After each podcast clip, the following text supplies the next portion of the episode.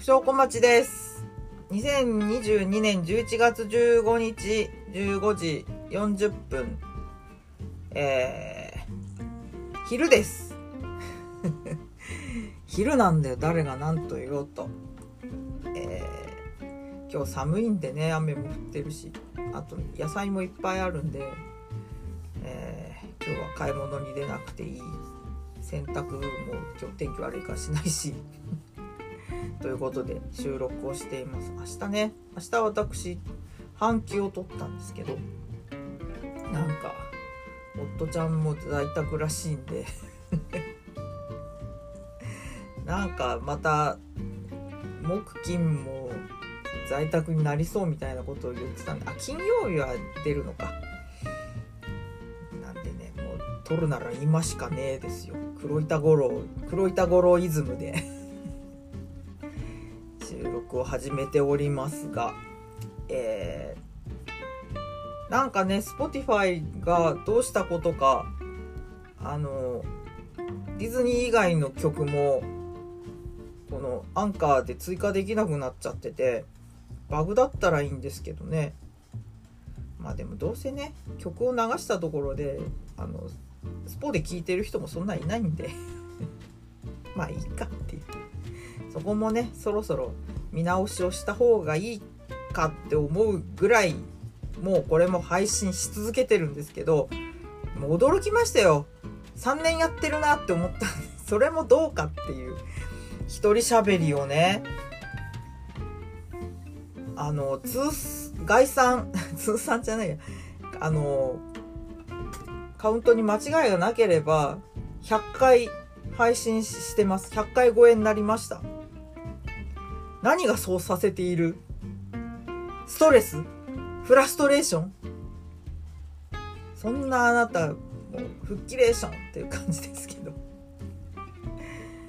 まあね、一人でも聞いている方がいる限り続けていきます。なので、えー、ひゃっかい超えたことだしね、あのー、他のリスナーの方もですね、お便りをください。あのツイッターでもいいし、えー、インスタでもいいんですけど、えー、そしてですね、えー、ここにいつもの青い手帳があって、えー、しょうもないしょうもないメモがたくさん書かれてるんですけどあのー、何からいこう。最近ね YouTube の東映特撮チャンネルか、そこでえっと放送からごじゅっしゅうねんということで、火曜日の夜じゅうじに人造人間キカイダーをにわずつ配信してるんですけど、それを見ていてだいたい水曜日に仕事しながらを横目で見る感じで見てるんですけど、なんかあの世代なんで見てましたよ。で幼稚園でね、あの エイチティービー が近かったんで局の人が来てノベルティとかもらったことあって、あの機械だとなんだっけな、キューティーハニーかながなんか、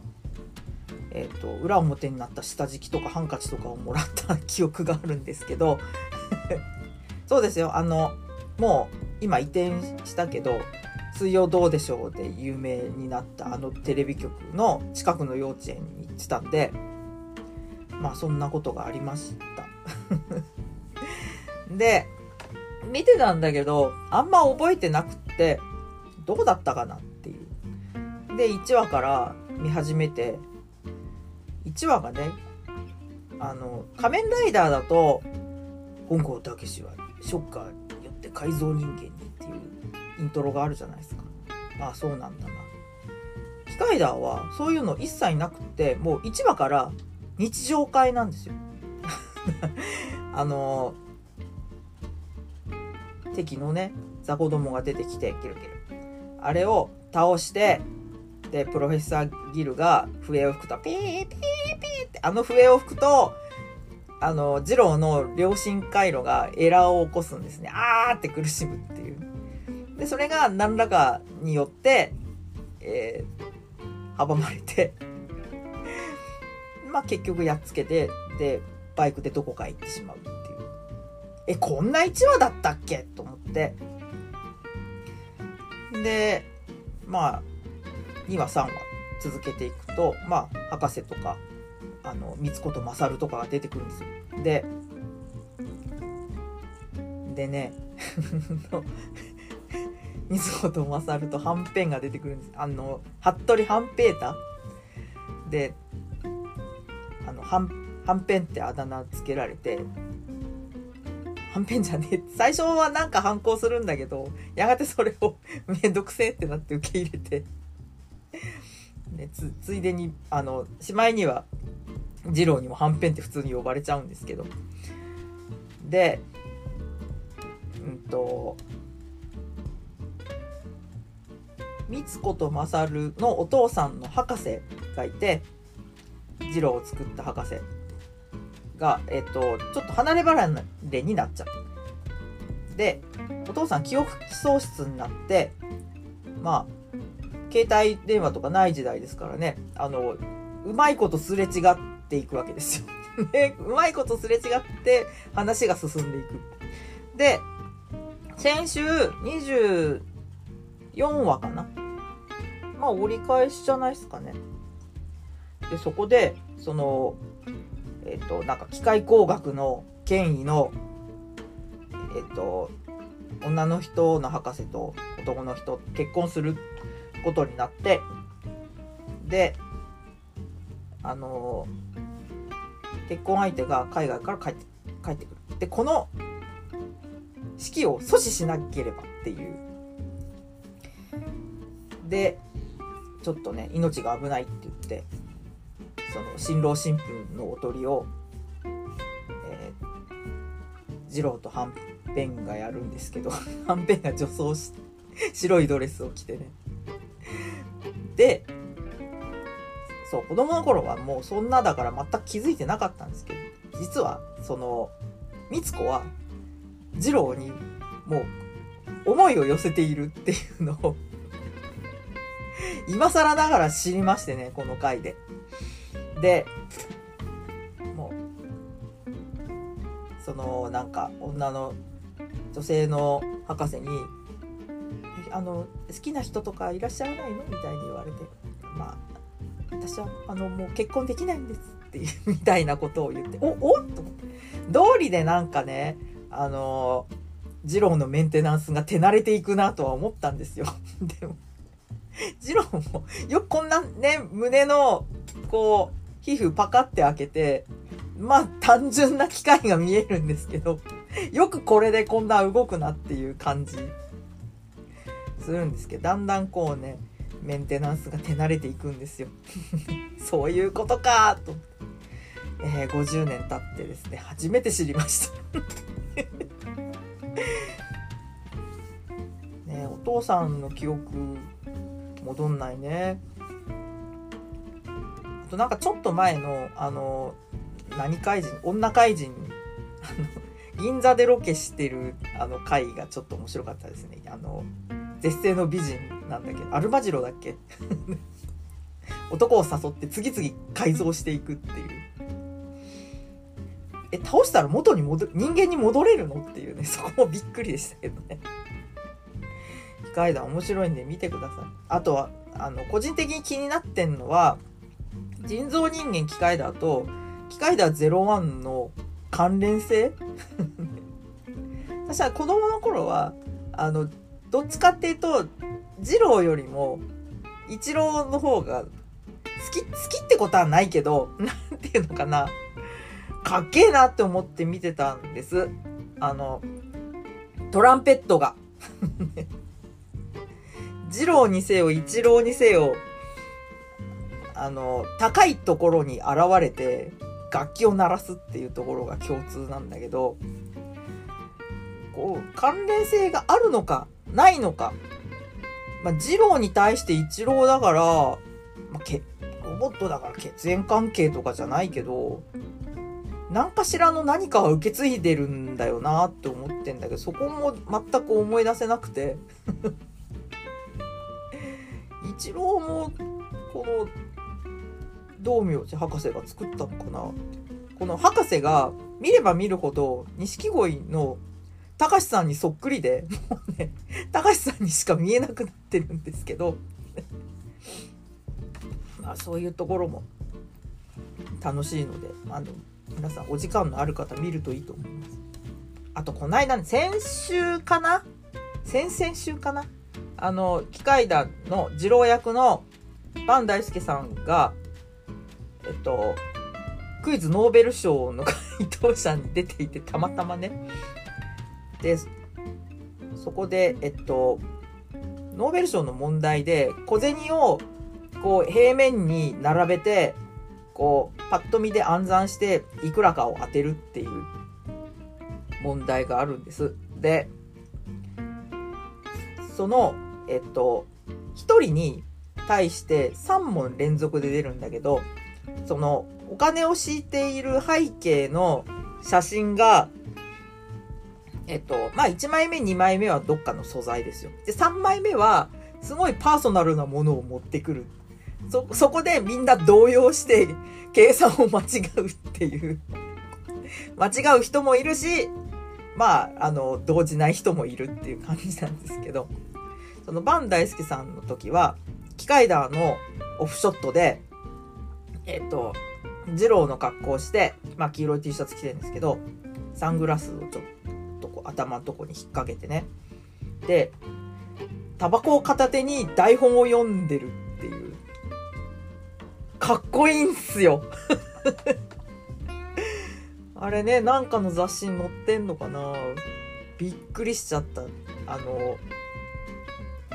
なんかね、今ポリコレいろいろありますけど、なんかこう持ち道具としてのタバコのかっこよさっていうのはどうしてもあるなって思っちゃってねえ、もう昭和の昭和の作品にしか出てこないんじゃないですかね。なんかワンピースとかってあの手持ちタバコがあのアメちゃんに変えられてるっていう話を聞いたことがあるんですけど、なんかね、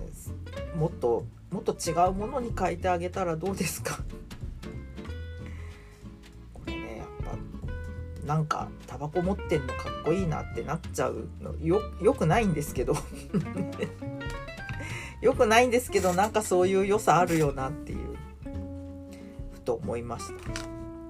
た。機械だってこんなに喋ると思わなかった。えーとあと先週話したっけ、あの上村牧場、焼肉屋ですけど、あそこにねまた行っちゃったんですよこの間、いやちょっと焼肉はね月月いちって我が家で決めてるんですけど、なんかお互いそれぞれにこうなんかね気になることがあってなんかまた行きたいよねっていう行ったんです。でうんとすっごい空いてて、土曜日の午後にじとかそのぐらい、何食べるっつって、えー、行きたいなら行くかって言ってE パーク立ち上げたら、あの一人しか待ってなくて、えマジじゃあ行こうってすぐ予約を入れて、でまあ着いたらね、えっと一組二組ぐらい待ってたんですけど、まあすぐ入れて、空いてたし、やっぱこの時間はキングに取られてんのかな、目と鼻の先焼肉キングですからね取られてんのかなと思いながら。この間はねマシュマロは食べなかったんですけどあのトリュフ醤油のステーキで、やっぱあのトリュフ醤油が美味しくて、あのしばらくこうお皿から避けて残してたんですけど、あの男性のスタッフの方が下げに来て、こちらまだよろしいですかみたいな、あ、分かってると思ってなんか女の人だと大体下げていくんですけど、一応ね下げる前に一言聞いて、まあ、その時はもう食べ終わった後だったんで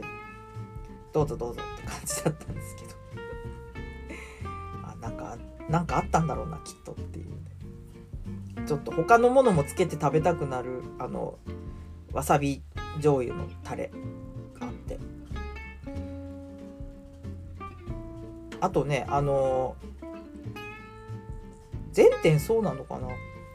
下膳だけするロボットがいるんです。で各テーブルを回ってあのトレーに全部乗せたらボタンを押すと次に移動するんだけど、前はその終わってボタンを押すとエンジョイって言ってたんですけど、それがこのえっといっかげつ経たない間にあのちゃんとプログラムを変えたみたいで、ありがとうございましたって、あ、ちゃんと日本語喋るようになったよって、お墨のお皿をお下げくださいって乗せたらエンジョイって言われたのがまあさすがにねそう、そういうことになったんでしょうで、そうメンマキムチがすごい気になって作ったんですよ。この話もしたかな、あの洋華堂で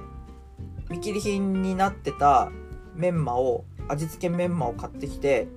桃屋のえっとキムチの素にちょっとつけたんですけど、あ、一応蜂蜜も入れたんだ。でもただ辛いだけでうーんと思って悪くはないけどただ辛いみたいになっちゃって、でそれもちょっとね味を確かめたかったんですけど、あの改めて食べたらまあ元少なめで、えっとごま油を入れる、であとネギもちょっと刻んで入れると味わいが深まる。そうか。でちょっとあのまだねこの間作ったやつがあるんで、それを食べたらえっとまた仕込もうと思ってます。ちょうどねあのごま油切れてるんで買ってこなきゃなんないんですけど、そう昨日あのちょっとうち野菜バブル、野菜っていうか主に根菜がめちゃめちゃダブってて。両方の実家から来ましたからね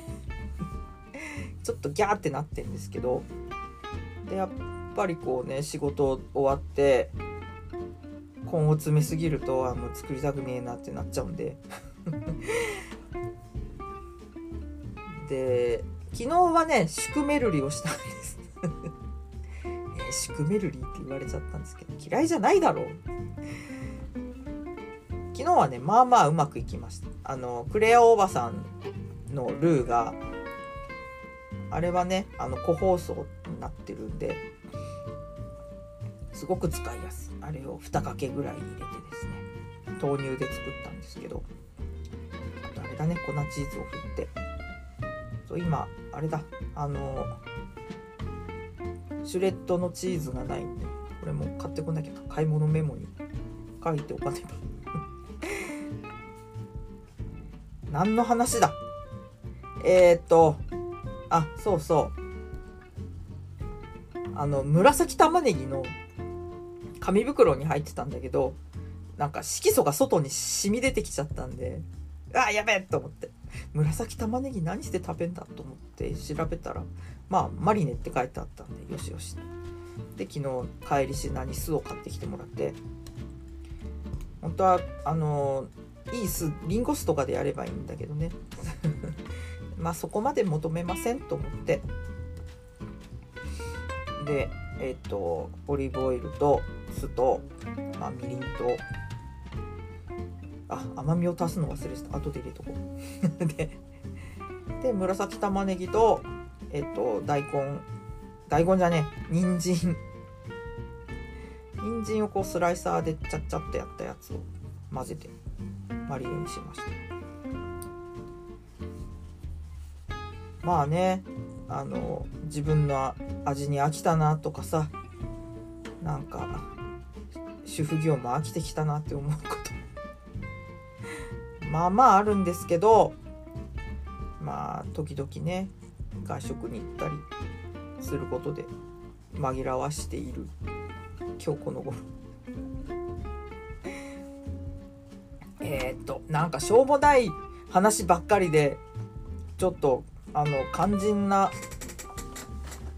肝心なことに触れてないですよまだ。あの、えー、Believe Sea of Dreams 見ました。あの先週ねずだいぶ前からすげえ悩んでとおかかじゅういちにちか結局両方の夜パスを買ったんだけどとおかを流してじゅういちだけ行ったんですけど、えー、とおかに行くのが正解でしたじゅういちに夜パスで行くもんじゃなかったね。であのポンテベッキオの方を往復してた往復しながら見るでいいやと思って、そしたらねあの交通規制かかって、えー、アメフロの方に促されるわけですよ。でそこからどうも遠回り遠回りの、えー、でソアリンの方まで行って山のふもとまで行ってでまたあの三木広のところまで戻ってくるみたいな。で途中ポップコーン買いながらですねなんかあっと思って渡ろうとすると止められるんですよゲスコンに。であポップコーン買いますって言ってブラックペッパー一箱くださいって。であとあの C に行くと毎回買ってるえガーリックシュリンプガーリックシュリンプとブラックペッパーはもう毎回買うことにしていて、ブラックペッパーあじゃじゃえっとガーリックシュリンプをレギュラーふたつ買って即ジップロックに入れてまあでまあお土産まあうんと一袋味一袋ずつお土産って思ったんですけど。私の分まで半分以上食われておむずかりですよ超おむずかりですよ買ってきたその日の夜にさあのボックスにこぶん食べることなくないそりゃあね成城石井でお弁当買って食べ足りないのは分かりますけど、そのちょっとねいっしゅうかんぐらいかけてちびちび食べようって思ってたんで私の分もないですよもう半分ぐらいもう、まあ、ブラックペッパーをあのレギュラーボックスのケースにそのまま入れてて人が多くてちょっと映せなかったんででそれをそのままあのうちのご飯食べるテーブルのところにポンって置いたらもうシャワー入って出てきてふーってなったタイミングでもうさんぶんのいちしかないですよ。小松さん食べたって言われて食べてないよっつっておいおいこれしかないのかよっつってまあしょうがないんでブラックペッパーはそこで全部平らげましてね。でもう痩せなきゃいけないもう数値もねあの健康診断の結果戻ってきて肥満ってまあそれでもだいぶ痩せたんですけどね。でもまだ数値の上では肥満っていうことで制限しなきゃいけないんですけど、なんかやっぱりねお菓子を買ってますね。エアリアルもエアリアルも味よん種類探してんですけど、あの直火で炙ったとう炙ったトウモロコシだけ見当たらなくて、これイオンに行けばあるんじゃないって言ってるんですけどね。イオンに行く用事がなくて参ったな。えっとなんかお菓子のことですごい怒ってるみたいですけどあのビリーブね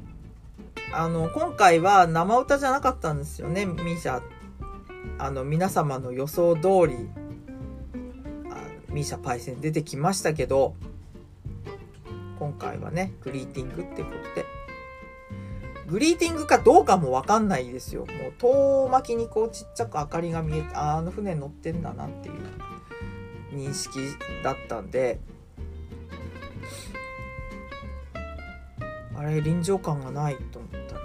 まああのお手振りだけでしたけど、満足でございますそれだけでももう満足でございます。昔ね、あのカウントダウンたまたま当たった年に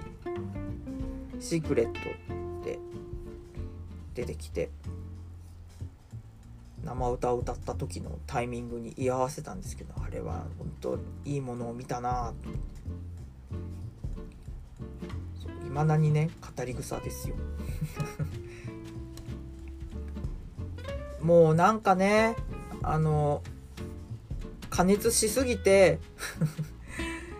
昔ね、えっとファンタズミックの初日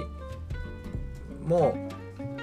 あの適当に陣取って見たんですけど、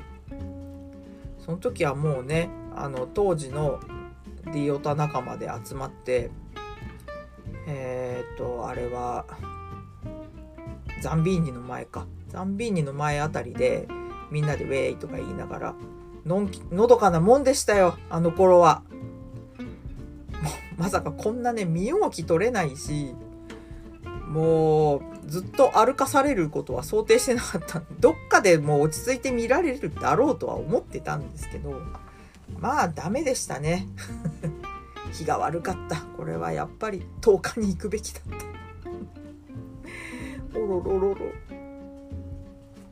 まあでも良かったっすよ。あのリハの動画散々見てましたけど、やっぱりね実際に体験しないともうネタバレにはならない。あのもう シーエム もやってるんでねネタバレ回避とかって、まあ、ネタバレの話します今から少しね。なんで、えー、聞き入れたくない人はあのちょっと飛ばしてください。はい、ここからえー、っとおあの右からにばんめの星が目の前に現れるんですよ。あれはなかなかね、こう感動するものがあったなんていうのかな、まあ、新エリアの肝はピーターパンなのかな。一応ね、あの新エリアでフィーチャーされるキャラクターたちの場面も含まれてて、なんていうのかな、あの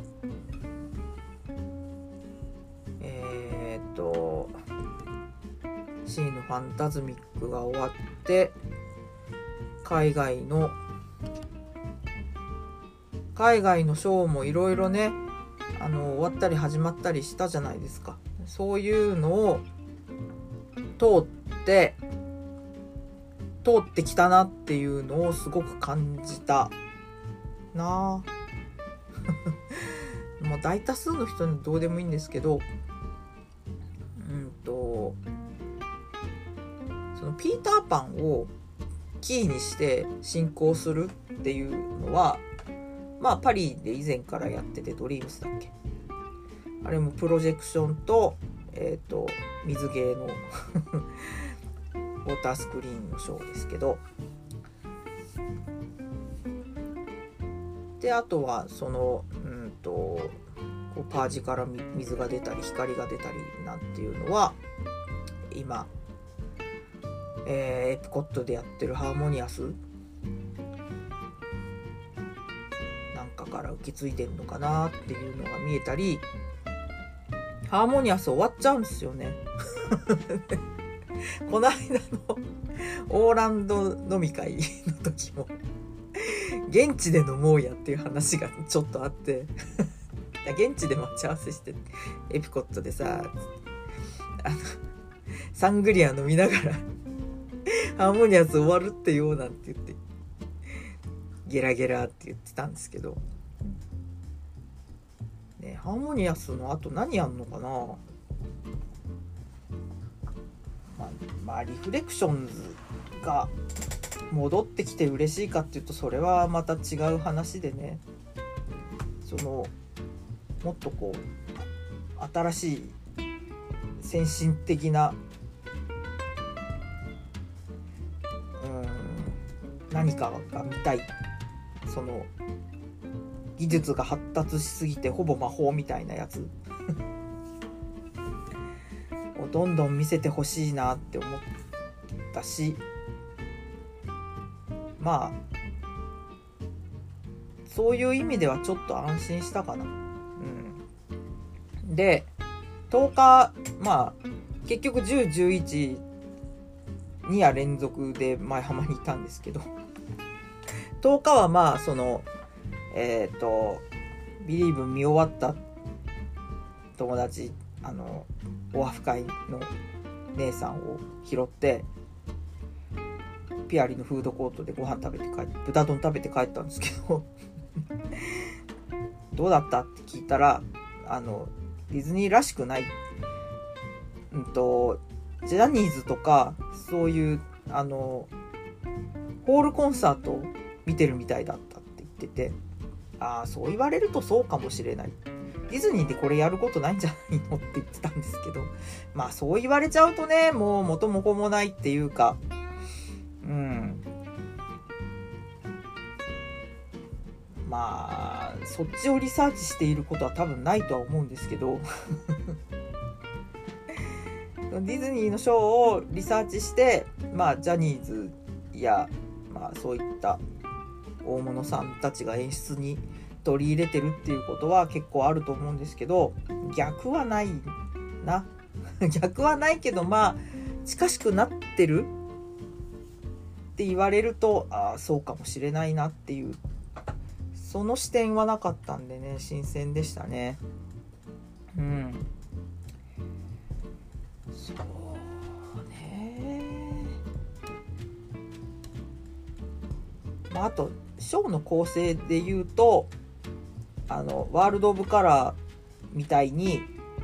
途中にえっともう抗いようのない絶対的な絶望があって、でそこからその いちパーセント の希望を元に V 字回復する大団円みたいな、そういうのも踏襲されてたなと思って、あもうこれだよこれこれと、いや舞浜でこれが見れてよかったなって、ね、本当に思いましたねでやっぱりこうどこにいても何かは見えるので、で今回ちょっとねプロジェクションが何映ってんのかなっていうのが見たかったんで、どっちかっていうとねプロジェクションはもう止まってる人はほとんど見えませんからリハ動画ではほとんど見れないんで、あのリハ動画上げてる人はだいたいキャラクターにピンを合わせてるんでねであと山ね、山のレーザー、あとあのミラコスタの壁面にもうまくレーザーをはわしてましたね。そうだから何回か通って、うん、とまあおのおのの中で総合化するっていう。そういうことになるんじゃないでしょうかあちょっとねこれから楽しみですね、またね、まあ、多分ソフトの入れ替えとかも今後は、まあ、今年はもう始まったばっかりなんでねないと思うけど、来年とかはねひょっとすると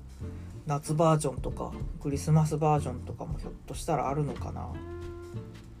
あったら面白いねというビリーブに関しては私はもう間無料でございます。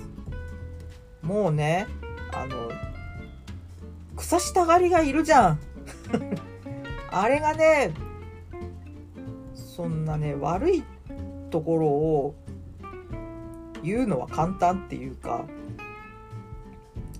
なんかそういう重箱の隅つつきたがりがどうしても多くてね、その昔ファンタズミックの時も反省会とかつってダメ出しながら飲んでた人いましたけどお前が作ったんでもあるまいし、何が反省会じゃボケと思って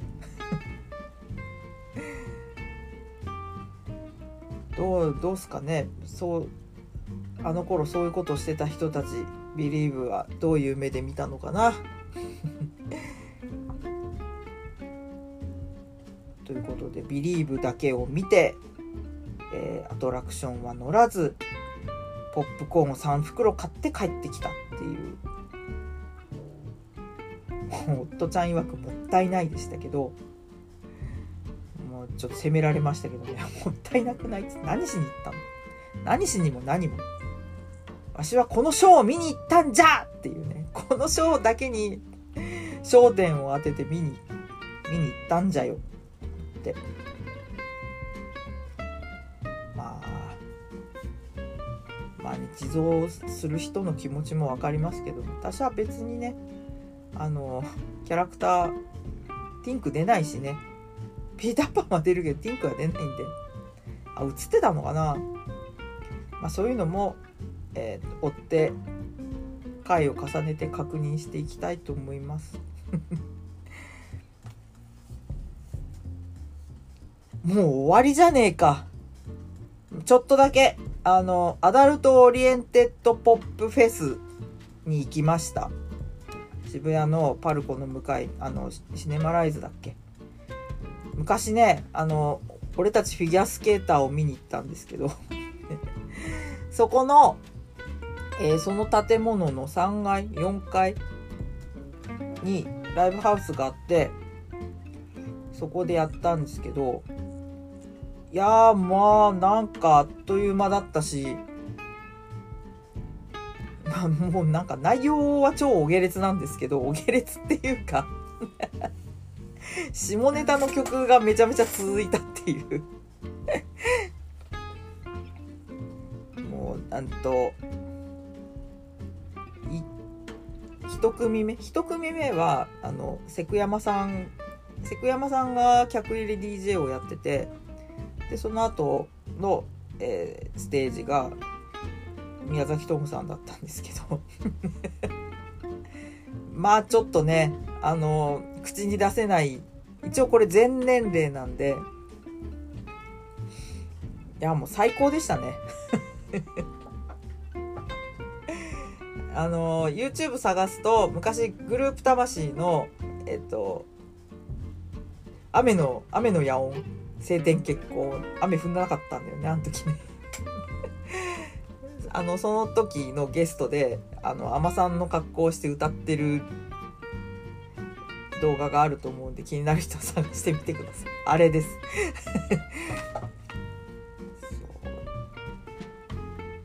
あとね、あのクリトリックリスっていうおじさんがいるんですけど、いやーなんかね、名前が名前なんでどうなのって思ったんですけど、あの前に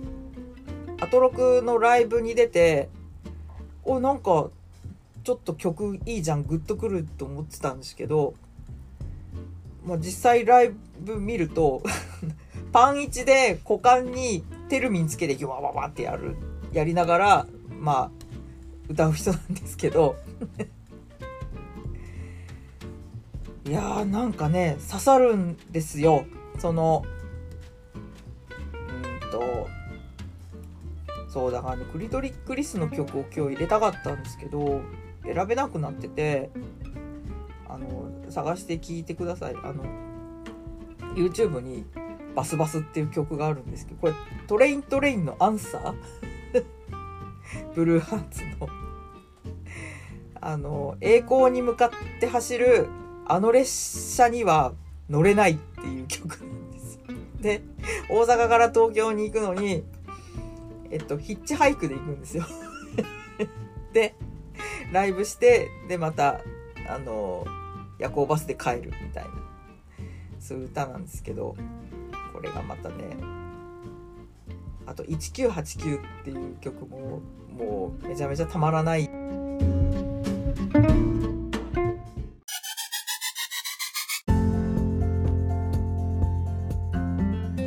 まただよまた、えー、阻まれてしまいました、アラームにということで、えっと我が家の最近のブーム、リサルウェポンズとクリトリックリスですね。あ、あと久々にあれだ、あのバブル B さんと炎上寺さんね、炎上寺さんしばらく見てない間になんか三四郎の小宮みたいな見た目でなんか垢抜けたっていうか、えっと髪型とメガネが変わってて、着てるものは変わんないんですけどね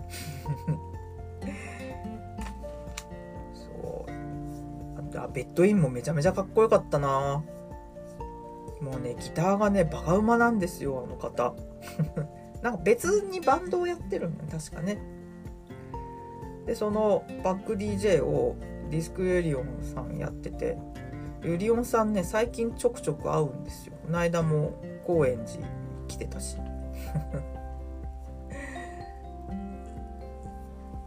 で、うんと、入り口入ったらすぐすぐいてわあっつって心強いって言われてで帰る時もあのベッドインの物販のとこにいて行きも帰りも挨拶できたんですけどね。いやー、なんか